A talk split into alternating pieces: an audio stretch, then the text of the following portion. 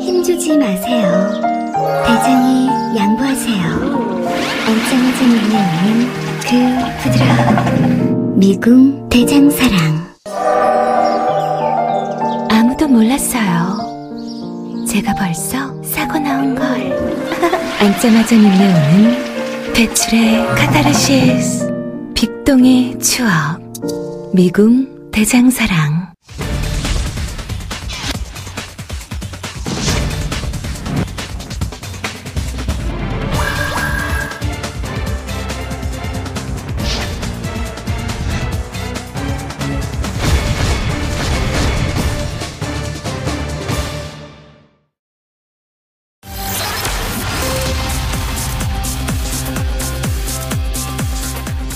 자유한국당 윤리위원회가 5.18 폄훼 논란을 일으킨 이종명 의원만 제명 결정을 했습니다.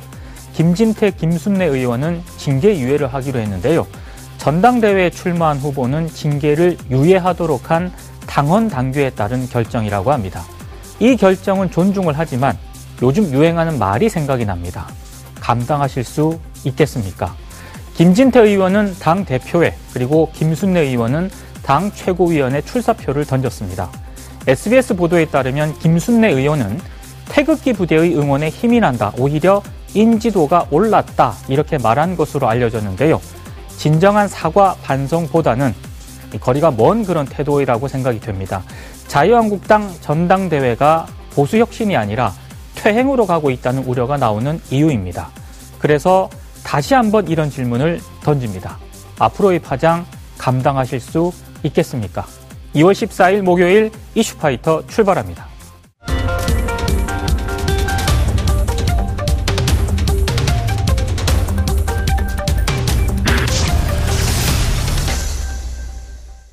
깨어있는 시민들이 꼭 알아야 할 알찬 브리핑, 깨알알 브리핑 시간입니다. 오늘도 변함없이 정상근 기자 나오셨습니다. 어서 오십시오. 네, 안녕하십니까. 양복을 입으셨네요. 네, 맞는 양복이 몇 개 없어서 네. 신중하게 골라서 왔습니다. 양복을 입는다고 네. 화면이 꽉 찬 건 변하지 않습니다. 아, 네, 그렇군요. 아, 좀 앞에 모니터가 있는데 볼 때마다 깜짝깜짝 놀래곤 합니다. 네. 알겠습니다. 네. 첫 번째 키워드 바로 가시죠. 네, 첫 번째 키워드는 안 하니만 못한 징계라고 뽑아왔습니다. 아하. 네. 오프닝 때 말씀하셨지만 네. 자유한국당에서 오늘 윤리위원회 회의를 통해서 이 5.18 망언과 관련된 이 3명의 국회의원들에 대한 징계안을 확정을 했습니다. 네. 어, 그 결과를 보면 이 윤리위는 이 문제 공청회를 주최한 김진태 의원 그리고 이 5.18 유공자를 괴물 집단이라고 이 망언을 했던 김순례 의원에 대한 징계는 유예하기로 했습니다. 네. 어, 반면에 그 5.18이 북한군이 개입한 폭동이었다라는 것을 밝혀야 한다. 이렇게 망언을 했던 이종명 의원은 제명을 했습니다. 네. 어, 아울러 관리 책임을 물어서 이 스스로 윤리위에 회부했던 김병준 자유한국당 비상대책위원장은 네, 주의를 받았습니다. 근데 이렇게 지금 징계 조치가 다르지 음. 않습니까? 네네. 네. 이 기준을 뭐라고 밝히고 있는 겁니까?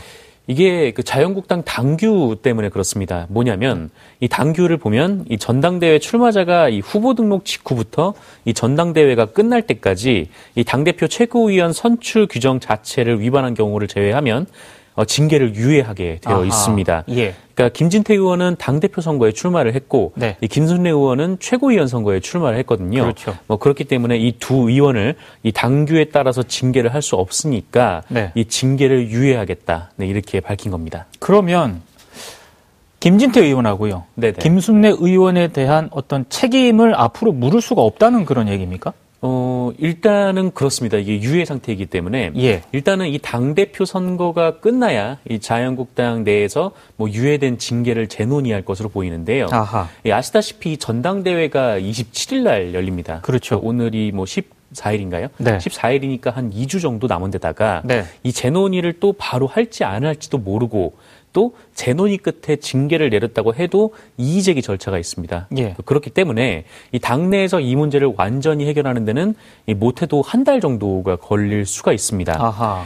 어, 문제는 이 자유한국당이 이걸 몰랐냐라는 건데요. 네. 어, 엊그제 김병준 비상대책위원장이 사과를 하면서 이 윤리위 소집을 주문을 했지 않습니까? 네 네. 어, 그런데 이 과연 전당대회 출마자들은 징계할 수 없다는 규정을 몰랐을까? 음. 이 몰랐다면 무능한 거고 예. 이게 알았다면 이 징계 신용만 한것 아니냐? 뭐 네. 이런 비판이 지금 나오고 있는 네, 그런 상황입니다. 예. 그러니까 애초에 이 사건이 처음 불거진 게 당대표 선거 후보 등록 이전이었어요. 그렇죠. 네, 지난주 금요일이었기 때문에 그러니까 논란이 벌어지고 바로 논의를 시작 했으면 이 두 사람에 대한 김진태, 김순예 의원에 대해서도 징계를 할 수가 있었는데 네. 어, 그런데 시간을 끌다가 이런 결론이 나와버렸으니까 이 지도부가 과연 정말 모르고 이랬겠느냐라는 얘기가 나오는 겁니다. 아니 그러면 네. 국회 윤리위원회라는 어떤 다른 방법도 있지 않습니까? 맞습니다. 뭐 정치적 책임을 지우는 다른 방법이 있는데 예. 예, 말씀하신 대로 이제 국회 윤리위가 있는 거죠. 어, 그런데 이 윤리위원회 같은 경우에도 조금 뭐랄까 시간이 좀 많이 걸릴 것으로 좀 예상이 음, 되고 있습니다. 예. 뭐 어제 말씀드린 바대로 이 윤리위에 쌓여 있는 안건이 뭐 26건에 이를 정도로 네. 이 앞선 안건들이 굉장히 많은데다가 예. 이 의원직 제명 통과 기준인 이 199석을 채울지 여부도 지금 미지수인 상황입니다. 네. 그래서 결국 이 한동안은 이 5.18을 폄훼하고 왜곡한 새 의원이 계속 의원직을 달고 의원직을 유지한 채 이 직을 수행하는 것을 지금 봐야 되는 네, 그런 상황에 놓여 있습니다. 근데 지금 자유한국당이 어찌됐든 네네. 사과를 했잖아요. 네, 당. 차원에서. 네. 그런데도 불구하고 망언이라고 볼 수 있는 발언들이 음. 계속 조금씩 나오고 있거든요, 지금. 네, 어제도 김병준 단 비상대책위원장이 네. 그5.18 관련 단체 관계자분들을 모아놓고 어, 공식적으로 사과했습니다. 예. 일어나서 고개를 숙여서 사과를 그렇죠. 했는데 어, 그런데 이 SBS에 따르면 이 망언의 당사자 김순례 의원, 이 김순례 의원이 이 주변 사람들에게 이 태극기 부대의 응원에 힘이 난다. 그러니까 오히려 인지도가 올랐다. 뭐 아무런 아하. 문제 없이 그냥 자기한테 더 좋다라는 식으로 예. 이 얘기를 했다라는 보도가 나왔습니다. 지금 네. 이 얘기 때문에 더 어, 굉장히 많은 분들이 분노를 하고 있는데 그렇죠. 뭐 당사자들은 여전히 뭐 반성이 없고 지금 그런 사람들은 자유한국당이 계속 품고 있으면서 이 당사자가 아닌 김병준 비상대책위원장만 계속 사과를 하는 네, 지금 이런 모양새를 지금 띠고 있는 그런 상황입니다. 아니 근데 지금 오세훈 전 서울시장 같은 경우에는 네, 네, 어, 처음에는 이 파문이 불거졌을 때 음. 굉장히 좀 전향적인 네, 네, 사과하는 듯한 그런 태도를 보였는데 네. 좀 바뀐 것 같아요. 맞습니다. 이 사건이 처음 불거졌을 때 이 오세훈 후보가 우리 당에서 이 광주에 내려가서 비상대책 회의를 열어야 된다. 그렇죠. 리고이 광주 시민분들께 머리 숙여서 사과를 해야 된다. 예. 이렇게 얘기를 했었거든요. 네. 근데 이 어제 이 MBC 라디오에 출연을 해서는 예. 이5.18 유공자 검증을 뭐 합리적 검증 이렇게 얘기를 하면서 어, 그런 합리적 문제 제기조차도 할 수 없을 정도의 상황은 아니다 이렇게 발언을 했습니다. 많이 바뀌었는데요. 네, 지금 뭐가 문제인지 전혀 모르고 있는 그런 거 아니냐. 네. 비판이 지금 나오고 있는데 이 오세훈 전 서울시장뿐만 아니라 그 윤영석 자유한국당 의원도 어제 KBS 방송에 출연을 해서 예. 이 1980년 당시 이 북한군이나 북한 관첩이 이 광주 사태에 개입을 했다는 생생한 증언들도 많이 있다. 이렇게 주장을 했습니다. 음. 뭐 이종명 의원을 제명을 했으니까 예. 아니 그러면 이 그 의원들은 이 후보들은 그냥 그대로 놔둬야 되느냐 음. 이런 얘기가 지금 나올 수밖에 없는 거죠. 근데 지금 처음에는 이 북한군 침투설 뭐 이런 얘기가 굉장히 도마에 오르지 않았습니까? 네네. 그, 그러다 보니까 그 문제를 이제 거명을 하지 않고 거론하지 네. 않고 5.18 유공자를 자꾸 이제 검증을 하자는 그런 얘기를 하고 있는 것 같거든요. 네. 왜 자꾸 이 부분에 집착을 하는 걸까요? 이 사실 이 5.18 유공자 명단을 공개하자라는 거는 뭐 예전부터 뭐 일부 세력들에 의해서 지속적으로 제기가 되어 왔는데 네. 이건 법적으로 결론이 내려진 사안입니다. 그렇죠. 이거는 법원에서 공개를 하면 안 된다. 뭐 네. 이런 얘기였는데 예. 이게 5.18 유공자뿐만 아니라 뭐 독립 유공자를 제외한 다른 유공자들의 명단 공개도 그게 안 돼요. 네. 개인 공개 때문에 공개가 안 되는데 역으로 또 그것 때문에 지금 당시의 계엄군 명단도 공개를 할 수가 없는 네, 그런 음, 상황입니다. 예, 예, 예. 어, 그런데 5.18 단체들 같은 경우에는 어제 규경을 해서 이 5.18 기념재단 지하실에 가면 그 유공자 명단이 공개가 돼 있다. 네. 뭐 동명이인과 생년월일까지 다 기록이 돼 있으니까 뭐 가서 보고 싶으면 봐라 이렇게 얘기를 했습니다. 예.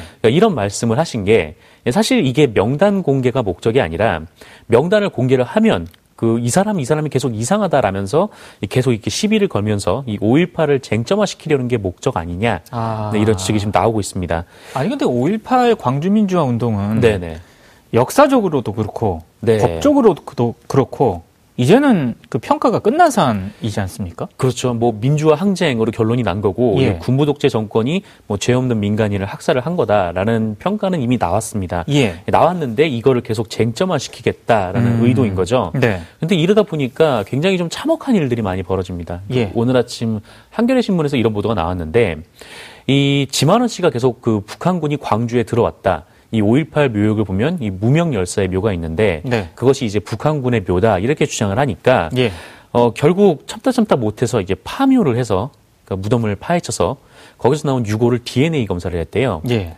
그랬더니 다섯 살에서 일곱 살 어린아이의 뼈가 나온 겁니다. 이 아. 무덤을 네, 파헤쳤는데 이 죄는 또 누가 감당을 해야 되는 건지. 네. 네, 하지만 이 지만원 씨는 계속 관련된 주장을 이어가고 있고 예. 그런데 지금 이 자유한국당 의원들까지 이 국회의원들까지 이거를 받아서 계속 목소리를 키워주고 뒷받침해주고 지금 그러고 있는 상황입니다. 그러니까 지금 전당대회를 앞두고 여러 가지 그 쟁점화되는 그런 그러니까 5.18 문제를 정치 쟁점화하려는 그런 의도가 어느 정도는 있는 것 같은데 네네. 어, 이렇게까지 가는 거는 상당히 좀 문제가 있다는 그런 생각이 좀 드네요. 네, 이미 뭐 다 끝난 정리가 끝난 역사적 문제를 다시 끄집어내서 이렇게 쟁점화 시키는 게좀 네. 굉장히 좀 문제가 많은 것 같습니다. 알겠습니다. 자, 두 번째 키워드 가시죠. 네, 두 번째 키워드는 영구 삭제라는 키워드를 꼽아왔습니다. 영구 삭제요? 네. 어, 경찰청 정보국이 지난해 이 불법 사찰과 관련된 검찰의 수사를 앞두고 이 정보가 간 컴퓨터에 저장된 문서들을 영구 삭제한 사실이 확인이 됐습니다. 이게 뭔가 어, 삭제를 하려고 한다는 거는 네네. 당당하지 못한 어떤 그 사건이 있었다는 거 아니겠습니까? 네, 그렇죠. 뭐 당당하지 못한 사건이 있었고, 예. 어, 심지어 이렇게 하면은 이거는 증거인멸로까지 지금 번질 수 있는 그런 상황인데, 범죄적 성격도 있는 거죠. 네, 이게 좀 구체적으로 좀 보면요. 예. 이 지난해 6월에 이 검찰에서 이 서울 한남동 경찰청 정보국 분실을 이 전격 압수수색했던 일이 있습니다. 예. 이 정보국 소속의 경찰관이 이 삼성 노조와의 공작에 개입한 혐의를 포착을 했기 때문인데, 예. 어, 그런데 정작 압수수색에 들어가서 건져온 게 없었어요. 아하. 네, PC를 들고 왔는데 이 정보 분실의 컴퓨터들이 이 대부분 당시에 이 파일이 영구 삭제가 돼 있었다라는 예. 겁니다. 예. 어, 사실상 이제 본체만 있는 깡통 PC였다라는 것이죠. 근데 요즘은 네, 뭐 워낙에 기술이 좋아져서 네, 삭제를 했다 하더라도 복원할 수 있는 그런 방법들이 굉장히 많지 않습니까? 뭐. 언론들에서 뭐 디지털 포렌식이니 이런 단어들도 계속 나오고 있는데 그, 그, 그, 그런 기술로도 안 된다는 건가요? 네, 뭐 기술이 좋아졌는데 이것만은 이렇게 이런 식으로 지우면 불가능하다라고 합니다. 이게 어허, 뭐냐면 이 검찰이 이 PC를 열어보니까 뭐 다 지워지고 이상한 프로그램이 하나 있었는데 예. 이 WPM이라는 그 영구 삭제 프로그램이었다고 해요. 근데 이 프로그램을 이용해서 한 파일 덮어쓰기 같은 거를 일곱 번 정도 쭉 하면은 이게 어떤 장비를 동원해도 다시는 파일을 복구할 수 없다. 일곱. 번 정도. 네. 어허. 어, 그리고 이제 KBS 취재 결과를 보면 이 지난해 초부터 이 프로, 프로그램을 이용해서 이 경찰청 정보국 내 PC에 저장된 문서들이 대거 삭제가 됐다라는 예. 사실을 확인을 했다라고 합니다. KBS가요. 향후 있을 수사에 대비해서 상부에서 지시가 내려왔다라는 건데 네. 이 전직 경찰 정보관은 이 지방청에서까지 일제히 전화가 와서 뭐 정치인 관련 보고서 뭐 그런 게 남아 있으면 다 삭제를 하고 없애라 뭐 이런 식의 요구가 들어왔다 진술을 했다라고 합니다. 그러니까 정치인 관련 보고서라는 어떤 그런 말을 봤을 때 정치인을 사찰을 했다라는 그러니까 의미가 되고요. 사찰 관련 이런 문건들도 어느 정도 포함이 돼 있었다는 그런 얘기네요. 네, 그렇습니다. 이게 음. 불법 사찰과 관련된 문건이었을 가능성이 굉장히 높은데 네. 그게 아니라면은 경찰에서 굳이 이거를 이렇게 그렇죠. 공들여서 지울 필요는 없는 거죠. 예. 이게 뭐 경찰 정보관들의 얘기에 따르면 뭐 밤새도록 PC를 갈아엎었다라고 하는데 이렇게 시간과 노력을 들여서 굳이 이 파일을 지울 이유가 뭐였겠느냐? 네, 라는 점입니다. 이게 이전 정부에서 지금 그 이런 일이 그러니까 사찰 관련 어떤 그런 행위들은 네네. 이전 정부에서 했다는 거고 네. 이게 문재인 정부 들어선 뒤에 지금 네. 경찰청 정보 분실 내에서 그 증거 삭제가 이루어졌다는 그런 얘기 아니겠습니까? 네, 맞습니다. 그러면 당시 경찰청장이 누구였습니까? 어, 뭐, 작년 초에 이런 일이 벌어졌으니까 이 임기를 계산을 해보면 예. 이철성 경찰청장이 나옵니다. 아하. 뭐, 물론 이 경찰의 집단 증거인멸 행위가 이 이철성 청장의 지시로 이루어졌다. 뭐, 이런 근거는 아직 나오진 않았는데요. 네. 하지만 KBS가 보도한 대로 이 경찰청 정보국이 이 상부의 지시로 증거를 인멸했다면 그리고 이 지방청까지 뭐 얘기가 돌아가지고 뭐 지방청까지 얘기 그 얘기가 돌았다면 예. 그렇다면 이제 그럴 수 있는 사람이 몇 명이나 되겠는가? 음. 네, 뭐 이런 의심을 지금 가질 수밖에 없는 상황인 거죠. 예.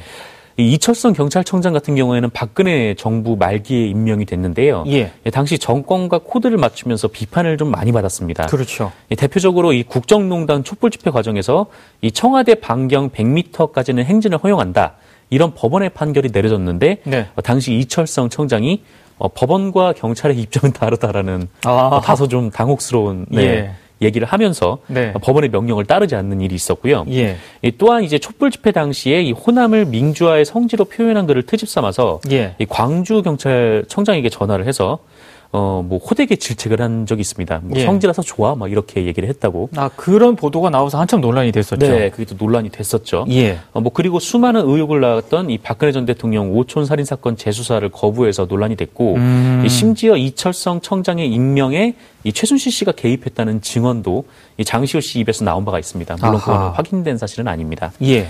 어, 그런데 더 놀라운 건 이런 이철성 청장이 정권이 바뀐 이후에도 살아남았었다라는 거예요. 네. 뭐 물론 뭐 정권 교체 여부와는 상관없이 뭐 공직자가 임기를 채우는 건 좋은 일이지만 네. 근데 이 워낙 논란이 많았기 때문에 교체가 될 것이다 이런 예상이 우세했거든요. 예.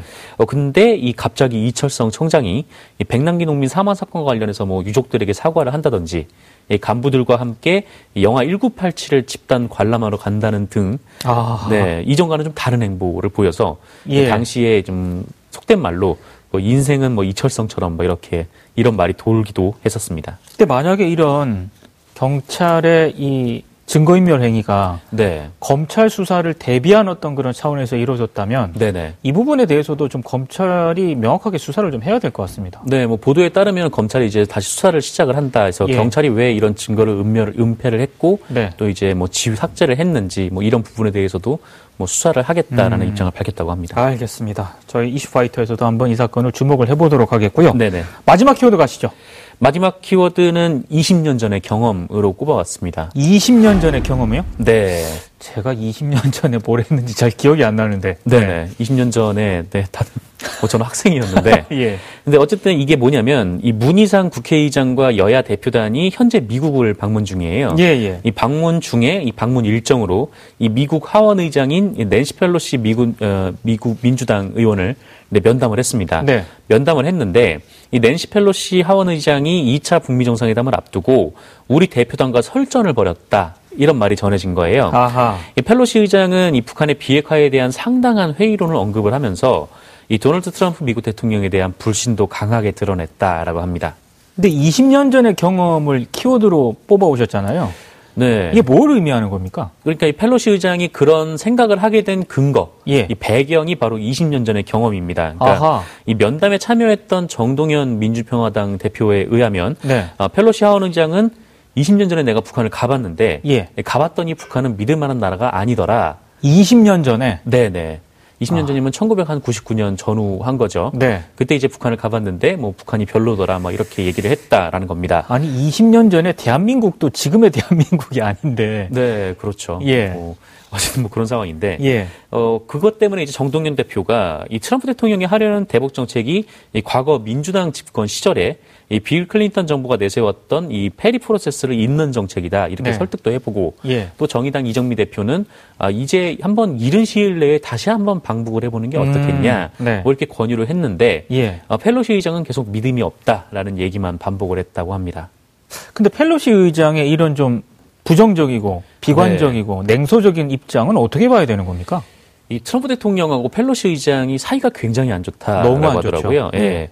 예, 트럼프 대통령의 국정 연설 도중에 이 펠로시 의장이 박수를 치는 모습이 포착이 됐는데 예. 뭐 박수는 칠 수가 있는데 이 워싱턴 포스트가 이 박수를 보면서 아, 저 사진이군요. 네.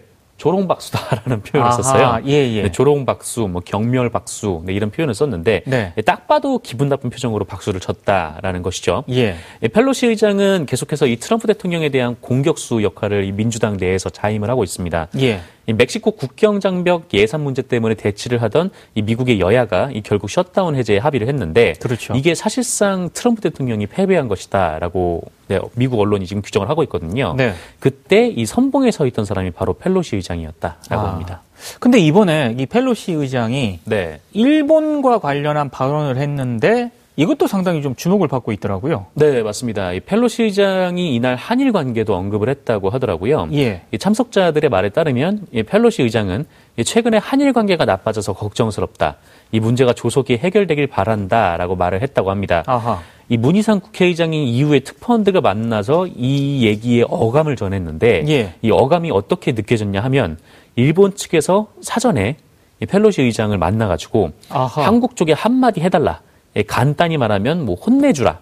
네, 이런 식의 느낌을 받았다라는 거예요. 아, 그럼 원칙적인 차원의 어떤 그런 그 얘기가 아니라 네. 우리 대표단 입장에서 봤을 때는 상당히 좀 일본 쪽에 기울어진 듯한 그런 느낌을 받았다는 거네요. 네, 그러니까 뭐 아하. 당신들 왜 그래? 이제 좋게 좋게 끝내. 뭐 그런 식의 예. 뉘앙스이지 않았나. 예. 뭐 그렇게 보여지고 있는데 예. 어쨌든 문희상 국회의장이 이런 말을 할 정도였으면 예. 네, 좀 뉘, 어, 그때 당시 뉘앙스가 좀 짐작이 가는 바가 있죠. 아니 근데 펠로시 의장이 그 위안부 문제와 관련해서는 네네. 상당히 그 일본의 어떤 그런 태도를 비판적으로 제가 그 본 걸로 알고 있거든요. 네, 맞습니다. 이게 2007년에 미국 의회 역사상 이 두 번째로 이 한일 문제의 중요한 해결 과제인 종군위안부 결의안을 채택을 한 바가 있는데 하하. 이 최종적으로 이 미 하원을 만장일치로 통과시키는데 가장 크게 기여한 인물이 이 낸시 펠로시 네, 의장입니다. 네네. 어, 그래서 뭐 특히 이날 의장단 여야 대표단 만남에서도 이 낸시 펠로시 의장은 공개적으로도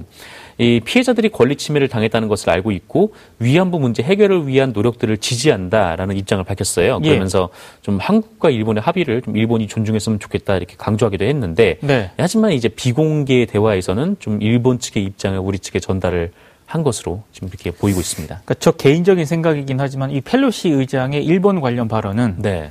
그 자체의 어떤 그 텍스트보다는 트럼프 대통령과의 그 관계가 굉장히 악화된 네. 아, 이걸 좀 고려해서 그렇게 해석을 좀 할 필요가 있는 것 같네요. 음, 네, 그렇습니다. 네, 알겠습니다.